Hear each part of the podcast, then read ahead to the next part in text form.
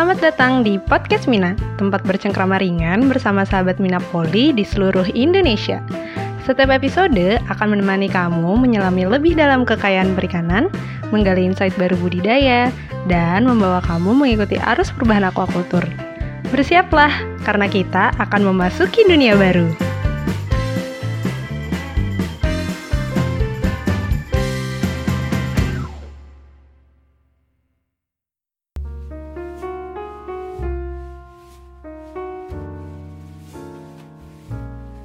Sahabat Minapoli, balik lagi di podcast Mina. Nah, pasti banyak nih dari sahabat Minapoli yang ingin memulai budidaya udangnya sendiri, tapi masih bingung nih mulainya mesti dari mana. Atau kalau misalnya cari-cari sumber di internet, itu tuh terlalu banyak informasinya sampai bingung, kembali bingung nih mau ngikutin yang mana.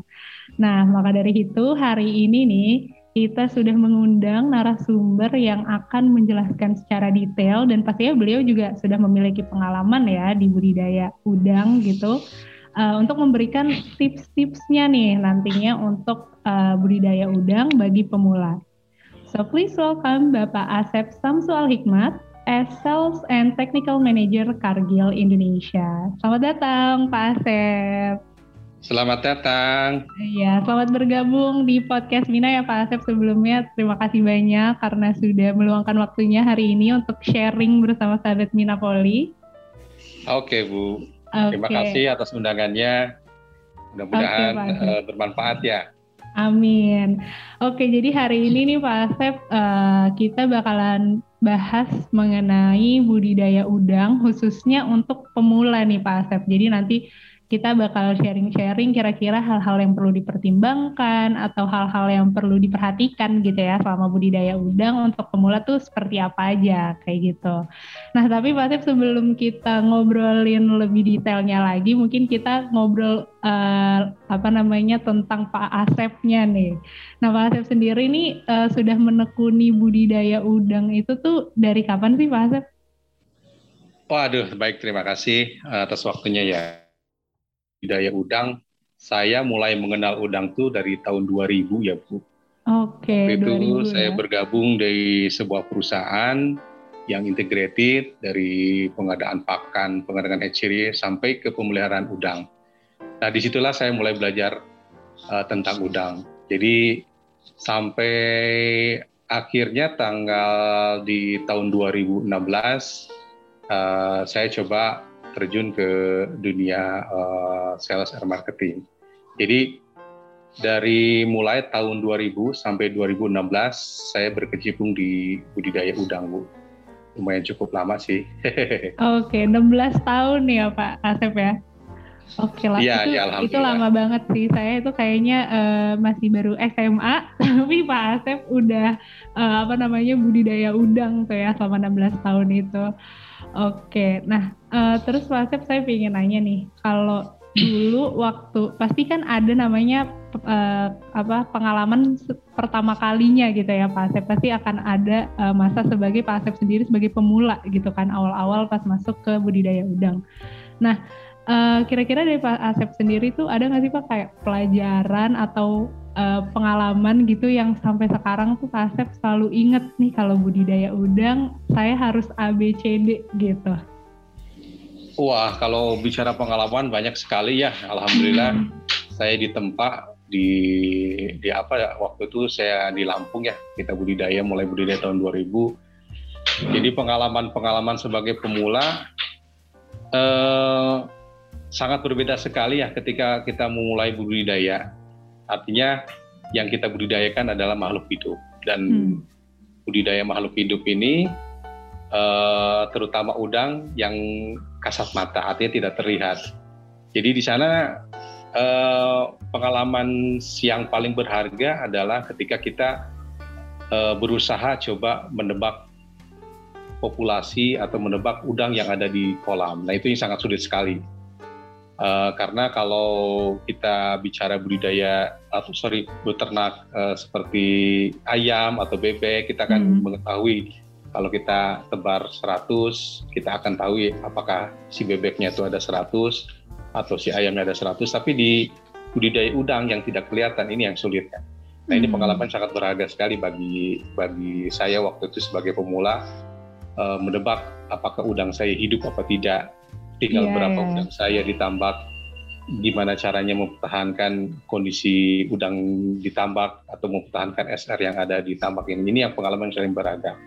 Okay. Jadi memang perlu penting bagi pemula bahwa uh, kita tahu dulu apa yang akan kita budidayakan dan uh, dimensi atau uh, apa polanya yang seperti apa yang akan kita budidayakan. Oke, okay, nanti kita akan bahas lebih detail lagi ya Pak Asep ya terkait itu. Nah mungkin Pak Asep, uh, saya masih mau nanya lagi nih, masih tentang pengalamannya Pak Asep dulunya. Uh, kira-kira nih selama 16 tahun uh, mendalami budidaya udang, ada nggak sih Pak kesalahan umum yang sering dilakukan oleh pemula gitu ketika budidaya udang. Jadi mungkin nanti sahabat Minapoli yang dengar ini bisa antisipasi nih untuk menghindari kesalahan itu lagi. Iya betul. Uh, tentunya yang sering terjadi kesalahan itu ketika menentukan uh, apa namanya uh, tebaran ya tebaran. Ketika kita mulai mau mau mulai budidaya, kemudian uh, kita melakukan pendebaran uh, yang te sering terjadi uh, apa namanya kurang perhitungan adalah tidak memperhitungkan antara uh, apa kapasitas infrastruktur tambak dengan yang kita tebar. Kadang kalau pemula ini berambisi, wah kalau saya tebar 100 hasilnya akan sekian di atas di atas kertas ya hitung-hitungannya. Tetapi dia tidak memperhatikan uh, berapa sih kemampuan infrastruktur yang ada di kolam tersebut, uh, seperti kincir, seperti ketinggian air, kincir, pada tebar, itu perlu diperhitungkan. Karena itu tadi, balik lagi, ketika kita sudah uh, memulai tebar dan kita salah perhitungan, uh, itu akan fatal jadinya, Bu. Oke, Pak Asep. Nah, mungkin sekarang kita mulai masuk ke budidaya udangnya nih, Pak Asep. Kira-kira nih, tapi sebelumnya kan biasanya ketika kita mau melakukan sesuatu pasti ada hal-hal yang perlu kita pertimbangkan atau perlu kita kalkulasi gitu Pak Asep. Nah kalau misalnya untuk case di budidaya udang sendiri, hal-hal yang perlu kita pertimbangkan atau kalkulasikan sebelumnya tuh apa sih Pak Asep? Ya, uh, yang pertama kita harus pilih jenis udang apa yang akan kita budidayakan itu yang pertama ya. Jadi di negara kita ini kan banyak jenis udang yang dibudidayakan dari mulai udang uh, udang laut sendiri ya udang putih kemudian udang windu udang paname dan kita harus uh, tahu dulu jenis udang apa yang akan kita budidayakan karena uh, pemilihan jenis udang ini sangat penting uh, apalagi sekarang dengan tren budidaya sekarang ini tentunya kita harus memilih uh, produk atau memilih uh, udang yang memang mempunyai nilai jual dan nilai ekonomis yang tinggi itu yang penting. Mm-hmm. Kemudian yang kedua adalah pemilihan lahan. Pemilihan lahan ini sangat penting karena uh, udang ini perlu media yang cukup untuk berbudidaya. Artinya uh, pastinya udang ini uh, membutuhkan uh, kondisi lahan yang sesuai dengan habitatnya kalau misalnya seperti tambak itu memang harus dekat dengan pantai. Kalau tambak di kota kan agak sulit mendapatkan uh, apa sumber daya airnya. Nah seperti hmm. itu. Kemudian uh, yang ketiga adalah konsepnya. Mau apa nih dengan konsepnya ini? Kita sudah punya benih, misalnya ditentukan, oh jenis udang yang akan dibudidayakan adalah udang paname. Kemudian kita penentuan lahan, oke okay, lahannya adalah uh, di sekitaran Pate dan kita sudah mendapatkan lahan itu. Nah, kemudian kita bicara konsepnya. Nah, kita mau buat apa nih dengan udang ini, dengan budidaya ini? Nah, konsepnya ini ada banyak. Ada konsepnya tradisional, ada konsepnya semi intensif dan intensif. Dan itu memang uh, spesifikasi tersebut mempunyai uh, uh, apa keunggulan masing-masing. Dan ini yang perlu di perlu di, diperhatikan. Ketika kita memulai konsep misalnya tradisional, uh, kita harus menyiapkan uh, lahannya seperti apa, infrastrukturnya seperti apa. Ketika kita beranjak uh, menggunakan teknologi, masuk ke pola intensif, kita harus menyediakan apa, kapasitas tebar kita berapa, terus kita mau uh, masuk ke supra intensif atau semi intensif ke intensif, kita harus menyediakan uh, infrastruktur apa dan prasarana yang, yang uh, dibutuhkan apa saja. Karena ini beda-beda konsep ini. Oke, okay, gitu. Mm-hmm. Berarti nantinya uh, dari pertimbangan-pertimbangan itu akan ada turunan-turunannya ya istilahnya Pak. Betul, betul, betul ya. Iya, iya, iya. Jadi dari luas uh, tambaknya, kemudian tadi ya, saya menyebutkan sistemnya, kemudian teknologi-teknologi mungkin yang nantinya akan diterapkan di situ gitu ya Pak Asep ya? Ya, betul betul, ya Oke. betul. Dan ini pastinya perlu diperhitungkan secara matang gitu ya Pak Asep ya, nggak boleh asal-asalan Iya, gitu, betul. Gitu. Karena tadi itu kita berbudidaya dengan makhluk hidup. Hmm. Uh, ketika kita mengkalkulasikan uh, sekian, akan jadi beda atau bisa jadi lebih atau bisa jadi kurang kalau kita berbudaya dengan makhluk hidup itu yang memang perlu di, di benar-benar cermat dalam dalam menentukan konsep itu Bu. Oke oke. Nah Pak Asep tadi kita udah mention terkait uh, pemilihan lokasi gitu ya Pak Asep ya dan juga uh, yang akan berpengaruh ke nanti luas tambaknya atau bentuk tambaknya segala macamnya. Nah Eh, kira-kira uh, kalau rekomendasi nih dari Pak Asep sendiri uh, untuk luas tambak yang paling minimal lah istilahnya untuk pemula gitu agar tetap menguntungkan tapi uh, mungkin resikonya nggak terlalu tinggi gitu. Uh, kira-kira rekomendasi dari Pak Asep seperti apa? Ya, uh, untuk luasan sendiri sih sebenarnya kalau bicara potensi semuanya berpotensi menghasilkan hmm. ya Bu ya Mm-hmm. Uh, tinggal kita uh, berpikir uh, meminimalkan resiko atau uh, memudahkan pengendalian di saat nanti budidaya. Yes. Jadi sekarang ini banyak sekali tipe tipe-tipe tambak, ya Bu, tipe-tipe kolam atau dengan berbagai ukuran. Dari yang uh, 1000, kemudian yang 2000, 3000 sampai ke ukuran memang yang sangat besar sekali di atas 5000. Bahkan sekarang ada sistem kolam bunda. Nah, mm-hmm. untuk rekomendasi rekomendasi uh, kolam apa sih untuk bagi pemula uh, uh, untuk memulai budidaya? Mm-hmm. Rekomendasi seperti apa? Yaitu tadi balik lagi kalau uh, rekomendasi semua kolam itu berpotensi ya. Tapi okay. untuk meminimalkan resiko tentunya kolam yang memang ukurannya tidak terlalu besar. Artinya hmm. uh, ketika ada sesuatu pengendalian uh, misalnya ada uh, apa namanya plankton drop, kemudian ada uh, pergantian plankton, kemudian terjadi sesuatu di airnya, itu dengan mudah kita bisa uh, uh, merecovery kondisi tersebut. Jadi hmm. rekomendasi saya sih kalau memang yang yang apa namanya yang tidak terlalu besar dulu untuk pemula. Okay. Nah, kira-kira kalau dari mungkin dari sistem atau dari padat tebarnya sendiri yang masih aman nih Pak Asep yang maksudnya tingkat kesulitannya tidak terlalu tinggi. Itu biasanya di intensif kah atau semi tradisional atau gimana Pak Asep? Iya.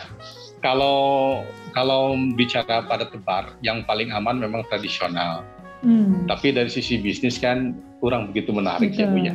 Hmm. Betul. Jadi yang tadi kalau bicara uh, uh, combine antara uh, pada antara apa uh, yang aman kemudian uh, dari sisi ekonomis itu uh, bisa menghasilkan profit atau hmm. lebih menarik hmm. ya kita menginjak ke pola budidaya intensif artinya pada tebar uh, di atas 100 ekor per meter itu paling minimumnya paling minimum jadi uh, dengan pola padat tebat tidak terlalu uh, tinggi dengan infrastruktur yang ada uh, coba dikombin dengan kondisi tersebut. Oke, okay.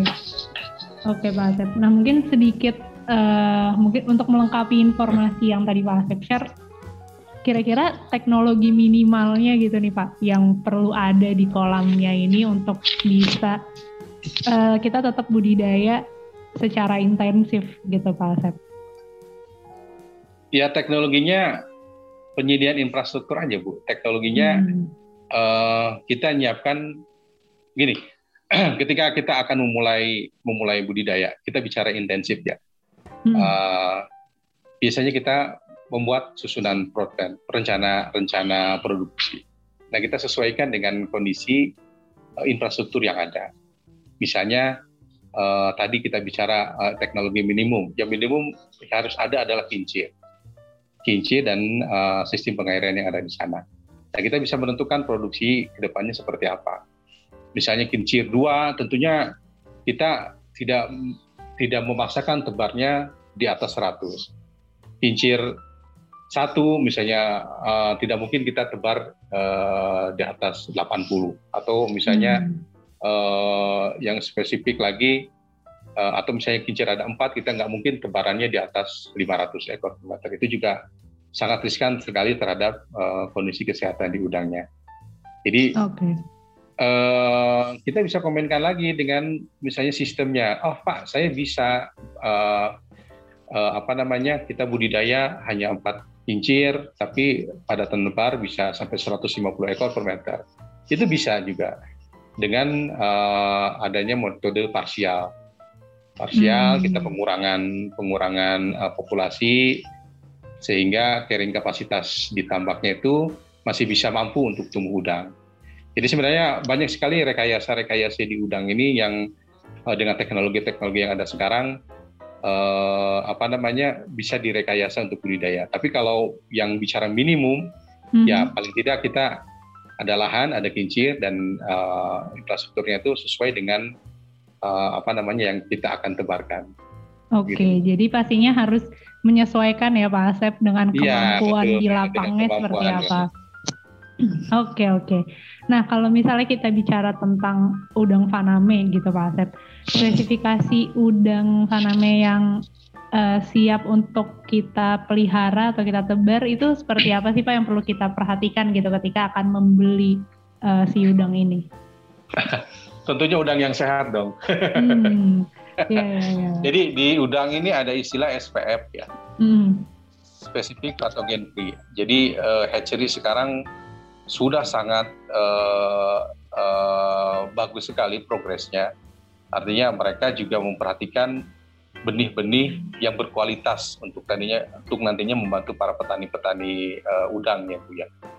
Spesifik patogen free ini memang uh, apa sudah didesain dia bebas dari uh, dari virus ya dari patogen.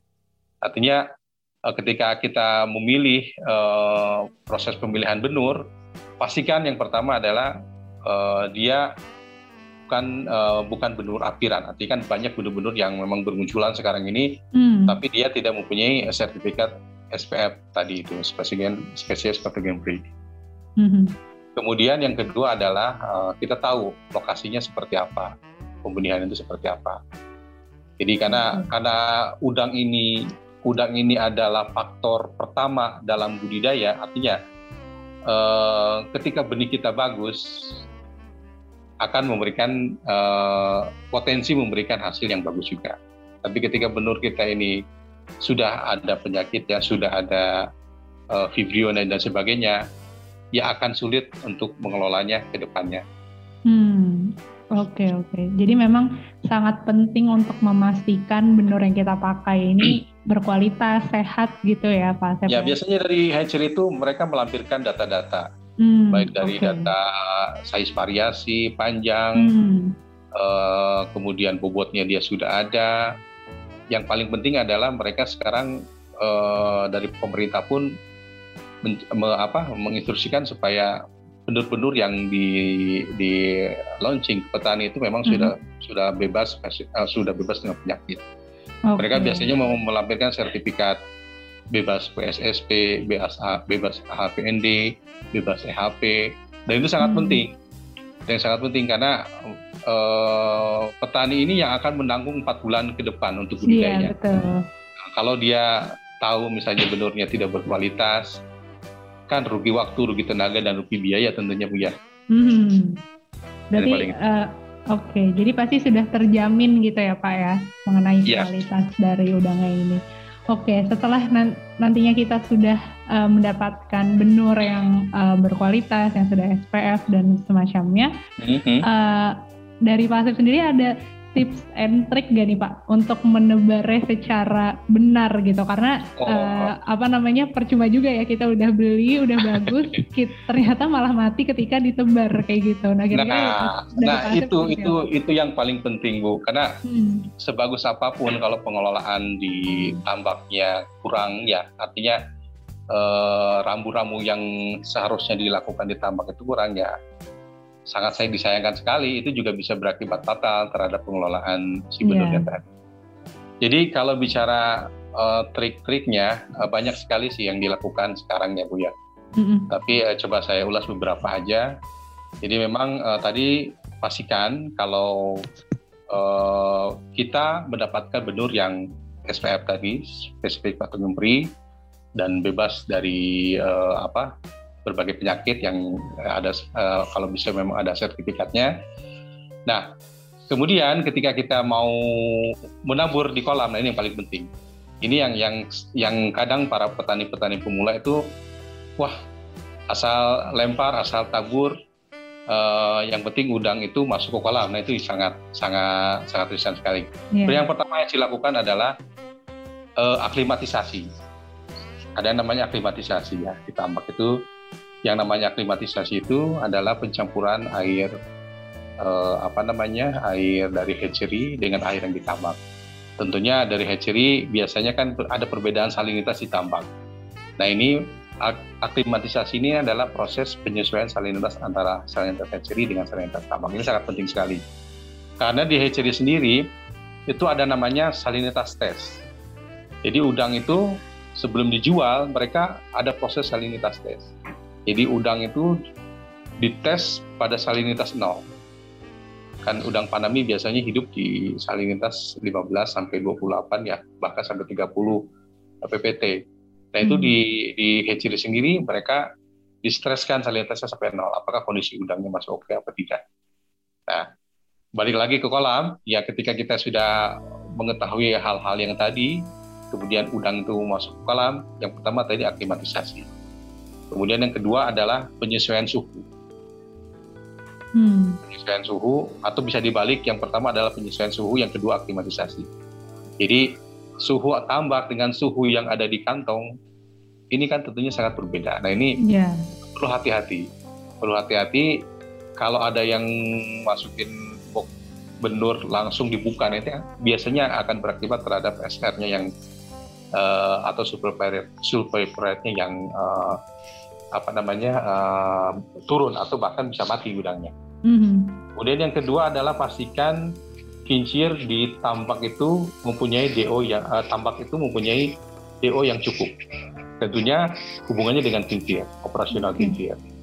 Biasanya uh, dulu saya di, di di Lampung banyak petani yang ketika mau tebar dia baru menghidupkan kincir.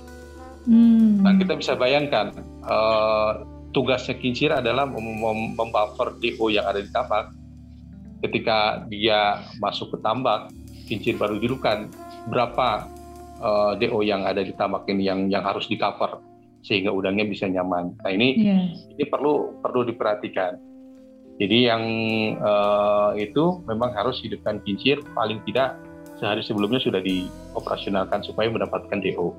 Karena dari dari hatchery sendiri itu kantong benur sudah dikasih DO sampai ke angka 12 ppm atau sampai 20. Oke, oh. oke, okay, oke. Okay, Sementara di tambak ini kemampuan DO itu hanya 4 sampai 5 ppm.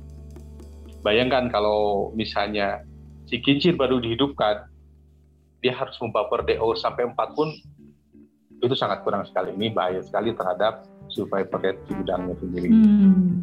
Selanjutnya adalah uh, pengecekan kualitasnya biasanya di di apa di, berba, uh, di beberapa farm itu mereka menggunakan uh, menaruh hapa ya. Hapa itu semacam jaring untuk mengetahui apakah benur yang di kita tabur itu ada kematian atau tidak. Biasanya kalau benur itu dimasukin ke kolam dia ada kematian dia akan mengendap di sana. Tapi kalau dia sehat dia akan lari.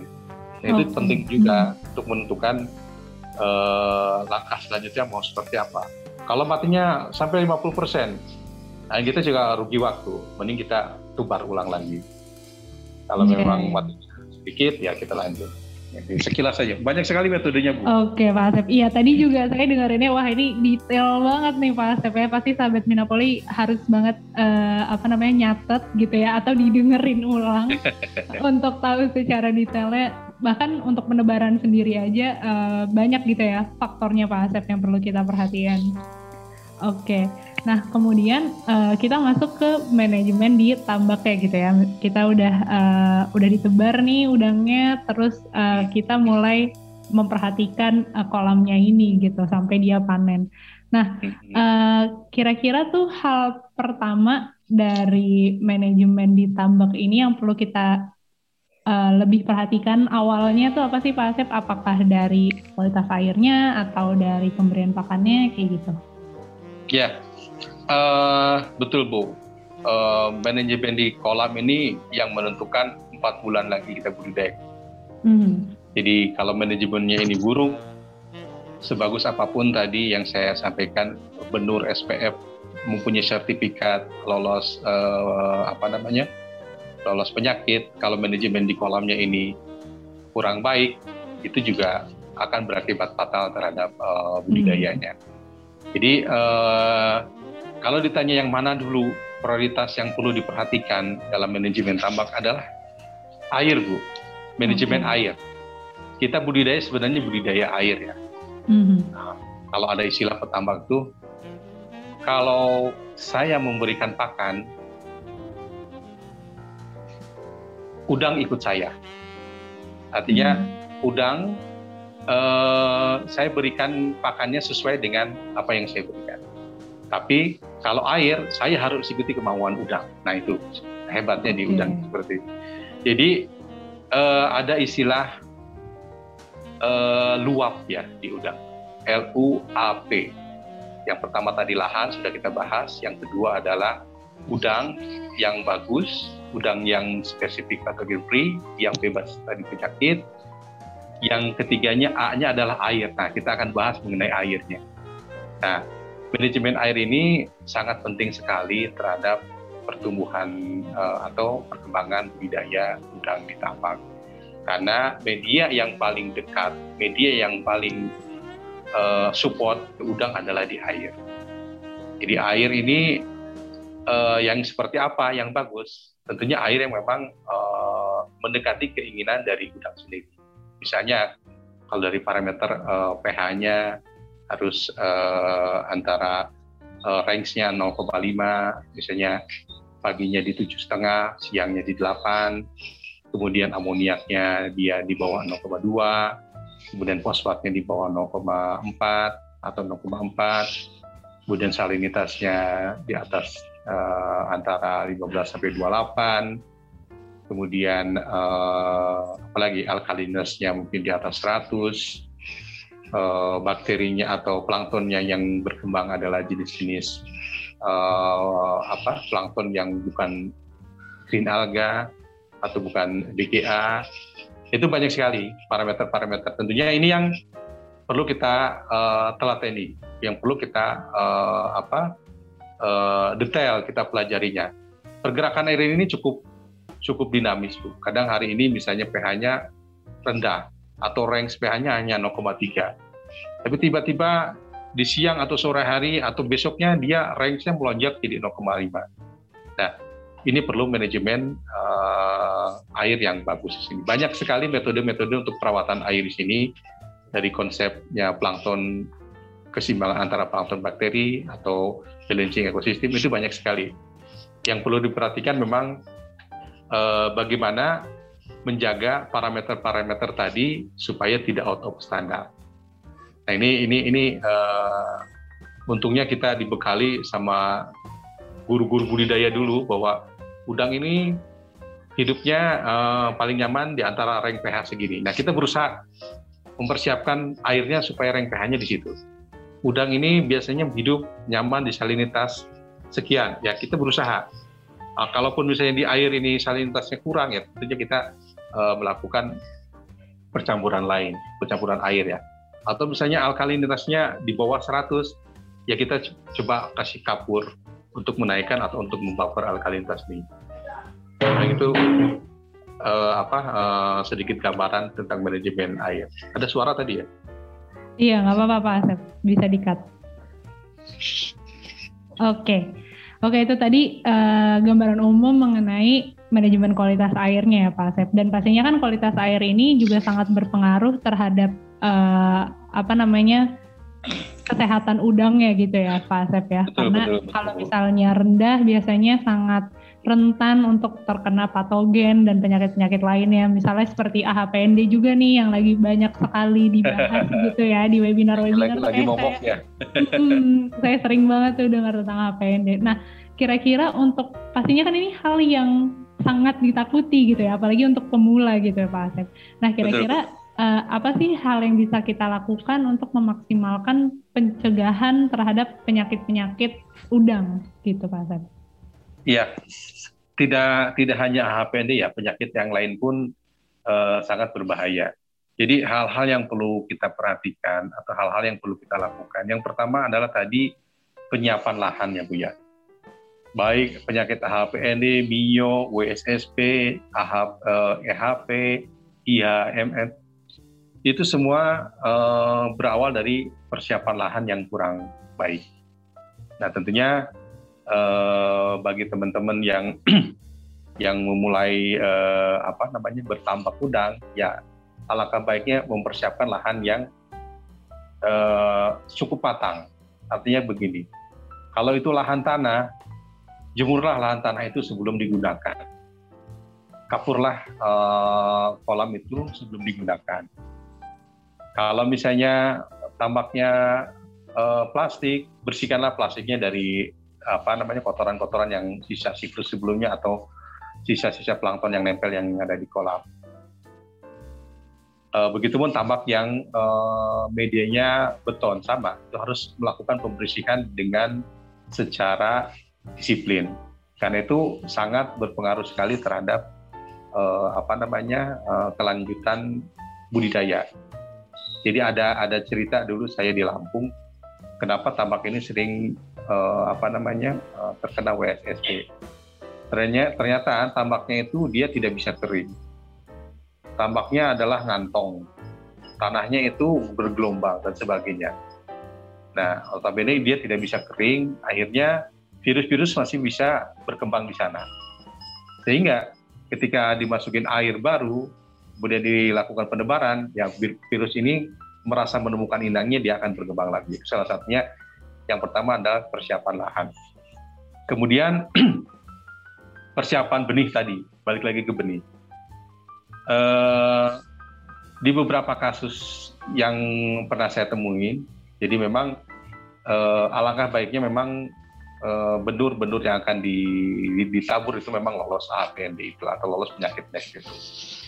Atau memang uh, kita bisa cross check ulang lagi ketika kita masukin mau masukin benur atau misalnya men-setting tebarnya tanggal sekian kita coba ke hatchery kita coba minta sampel benur coba kita cekkan benur itu uh, benar-benar lolos nggak uh, dengan kondisi yang tadi itu.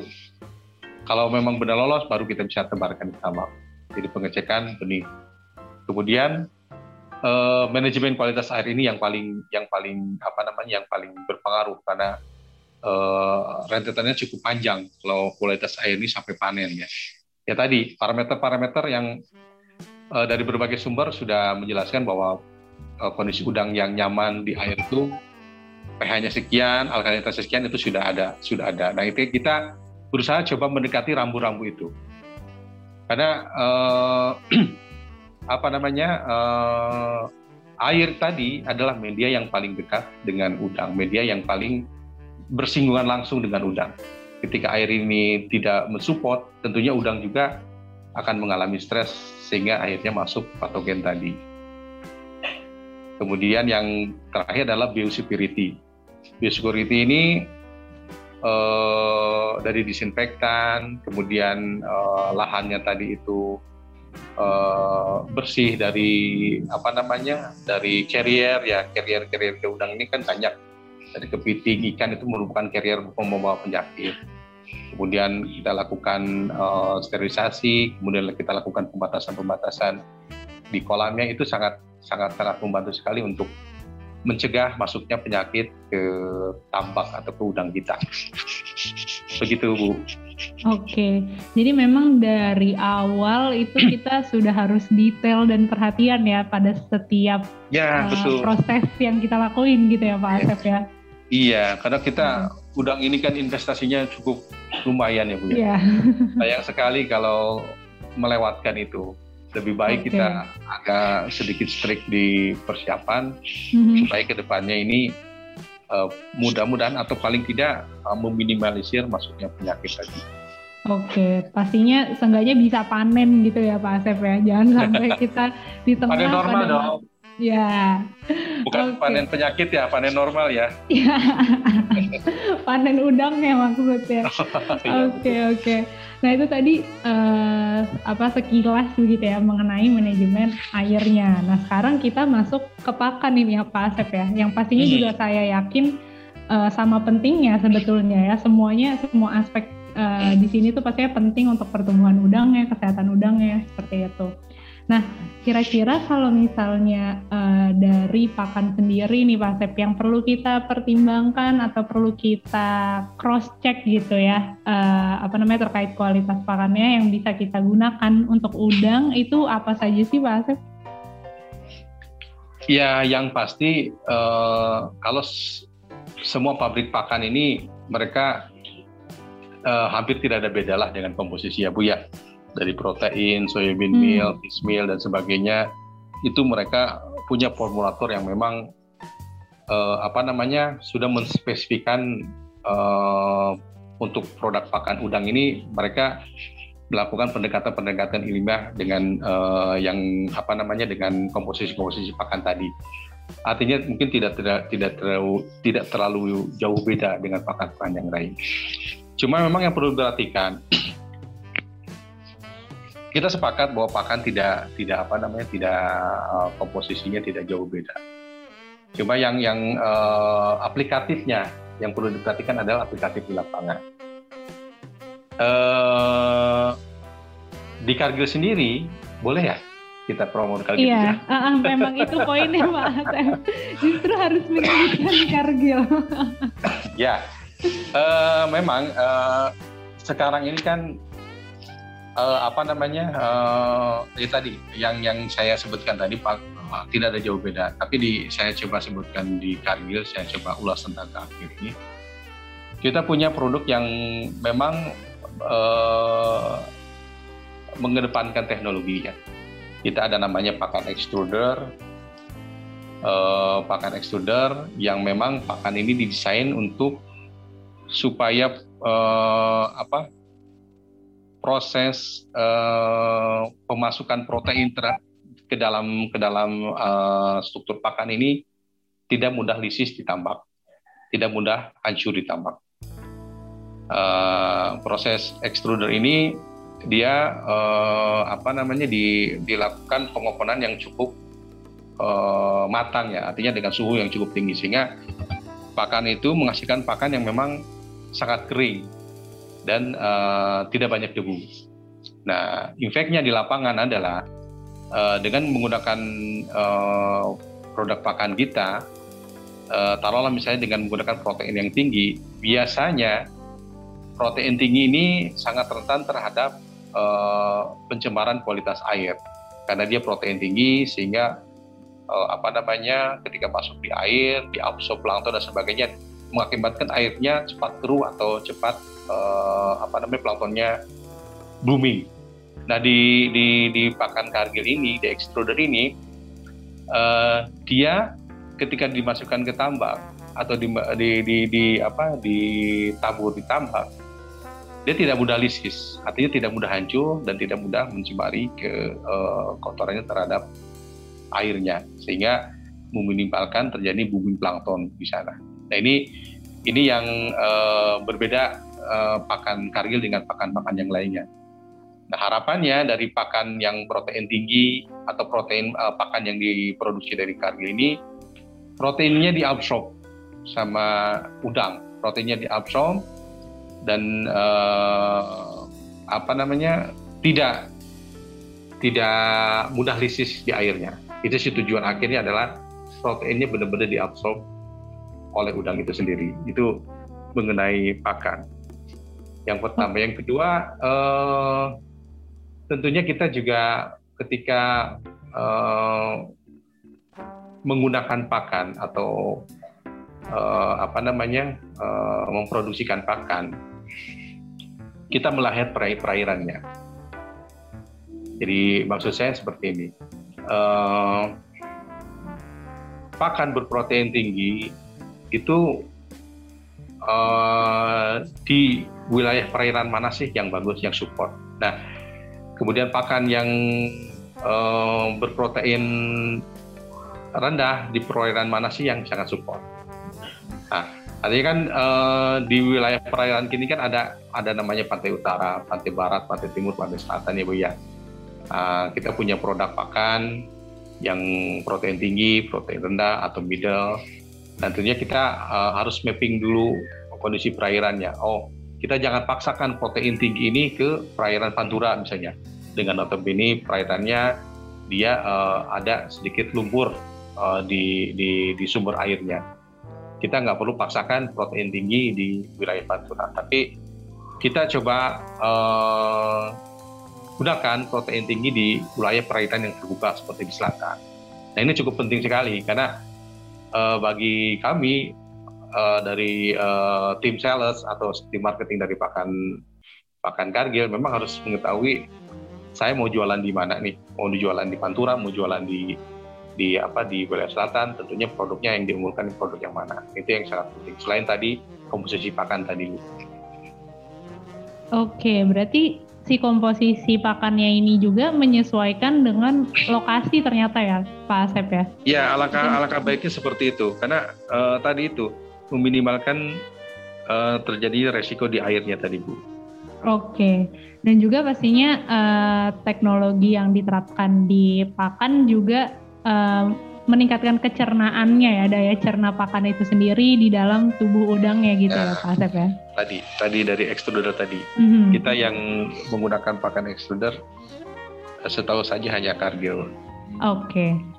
oke okay, Pak Asep. Nah kemudian untuk uh, pemberian pakannya sendiri nih Pak Asep gimana sih uh, cara yang benar gitu ya yang baik dan benar untuk pemberian pakan yang sesuai dengan stadia uh, udangnya itu sendiri gitu Pak Asep. Iya. Uh, di udang ini kan ada stadia uh, kalau sudah masuk ke kolam itu ada dua program pakan. Tentunya kita uh, ketika memulai budidaya coba kita susun dulu program pakannya. Program pakan dari 1 sampai 30 hari, kemudian 30 hari, 60 hari, 60 hari sampai panen Kemudian kita coba lihat tebaran kita ada di berapa, dan kita mulai susun program pakannya. Nah, untuk studi awal, DOC 1 sampai 30 kita namakan blend feeding. Ya. Jadi pemberian pakan ini kita sesuaikan dengan uh, kebutuhan udangnya tanpa uh, sebenarnya namanya blend feeding itu kan blend ya buta ya pakan pakan buta lah ibaratnya kita berikan uh, uh, biasanya kita sudah ada hitung-hitungan sendiri sih di program pakannya. Kemudian ada namanya demand feeding atau uh, memberikan pakan sesuai dengan kebutuhan pakan udang. Nah itu uh, ini yang perlu perlu dicermati dan perlu diteliti di sini Bu.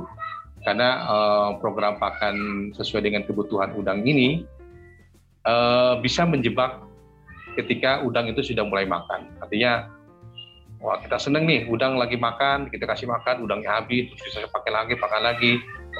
Uh, dengan sifat udang yang continuous feeder kita harus hati-hati. Jika kita memang kelebihan pakan uh, juga akan bermasalah terhadap udangnya.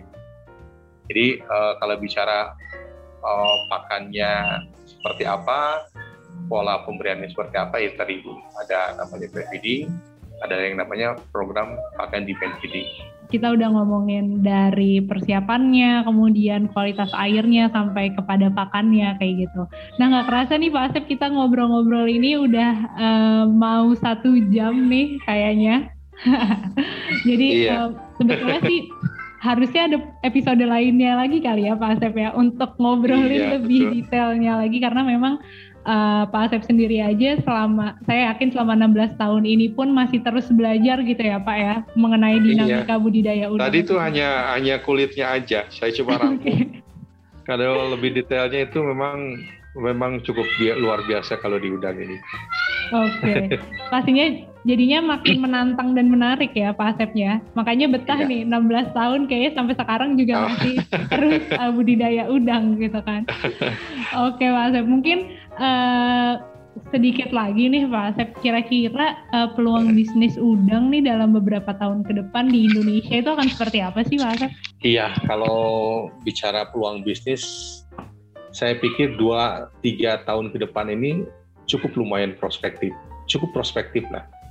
Apalagi sekarang uh, dengan uh, keterlibatan pemerintah ya, keterlibatan pemerintah memberikan kemudahan-kemudahan investasi bagi para investor, terutama di bisnis udang atau di budidaya udang, dari mapping lahan, penyediaan lahan, uh, apa kemudian uh, kemudahan dari administrasi dan sebagainya ini cukup cukup prospek ke depannya.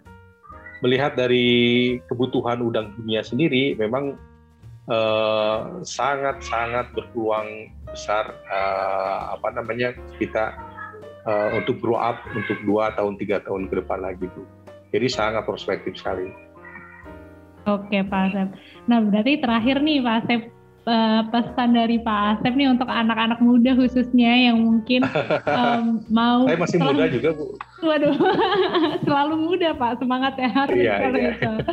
Oke, mungkin untuk sahabat Minapoli nih yang benar-benar baru mau mulai terjun ke dalam uh, budidaya udang, mungkin ada pesan atau tips and triknya nih Pak Asep supaya uh, tetap termotivasi gitu untuk masuk ke dalam budidaya udang ini? Iya, uh, bagi sahabat-sahabat uh, yang ada di luar sana, jadi untuk kaula muda ya. Jadi memang uh, budidaya udang ini untuk prospek ke depannya sangat sangat prospektif sekali. Artinya uh, ketika kita uh, berinvestasi di di bisnis udang uh, yang kita perlu siapkan adalah mentalitas dulu. Ya bagi bagi pemula-pemula mental. Kemudian kita tahu arahnya seperti apa bisnis ini. Uh, kemudian uh, apalagi sekarang ditunjang dari pemerintah atau kemudahan pemerintah ini uh, untuk berbudidaya udang ini cukup membuka peluang uh, budidaya udang ini bagi pemula-pemula. Generasi dari petambak-petambak sudah pada muncul. Jadi banyak petambak-petambak muda sekarang itu yang uh, apa namanya uh, beralih investasinya ke udang. Jadi yang saya maksudkan second generasi itu yang tadi mungkin bapaknya uh, bertambak, sekarang anak-anaknya juga uh, melanjutkan usaha bapaknya. Iya betul. Nah itu salah satunya sekarang yang saya lihat banyak sekali ada bahkan ada paguyuban paguyuban pertama kuda ya.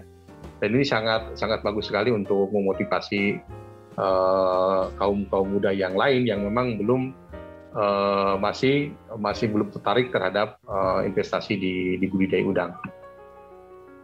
Begitu Bu mungkin motivasinya untuk untuk para anak-anak uh, muda. Jadi saya bisa sampaikan bahwa uh, bisnis ini cukup menarik dan peluangnya cukup terbuka. Oke Pak Asep dan juga pastinya karena sudah banyak ruang untuk belajar gitu ya sudah banyak komunitas sudah banyak uh, asosiasi yang ya. mewadahi kita gitu ya mewadahi, untuk mencari betul. tahu. Ya, Oke Pak. Jangan ragu lah, jangan ragu untuk terjun ke dunia udang cukup menarik uh, untuk kita jalankan. Apalagi dengan program pemerintah sekarang ini menyongsong 250 persen ya untuk grow up. Betul. Pemerintah juga memberikan kemudahan-kemudahan dan kita coba tangkap peluang ini untuk kaum kaum muda untuk bisa berterjun di dunia budidaya udang. Oke Pak Asep, terima kasih banyak untuk semua informasinya Ya, yang dari tadi sama-sama, udah Bu. di-share sama sahabat Minapoli dan untuk saya sendiri juga banyak banget insight-insight yang uh, lebih detail yang saya baru tahu gitu ya karena saya sendiri juga belum pernah langsung terjun nih untuk budidaya udang. And also thank you guys for listening. My name is Larasati Puspita Dewi. And my name is Asep Samsul Hikman. See you in another episode. Okay, Goodbye. see you in another episode. Goodbye. Thank you. Thank you.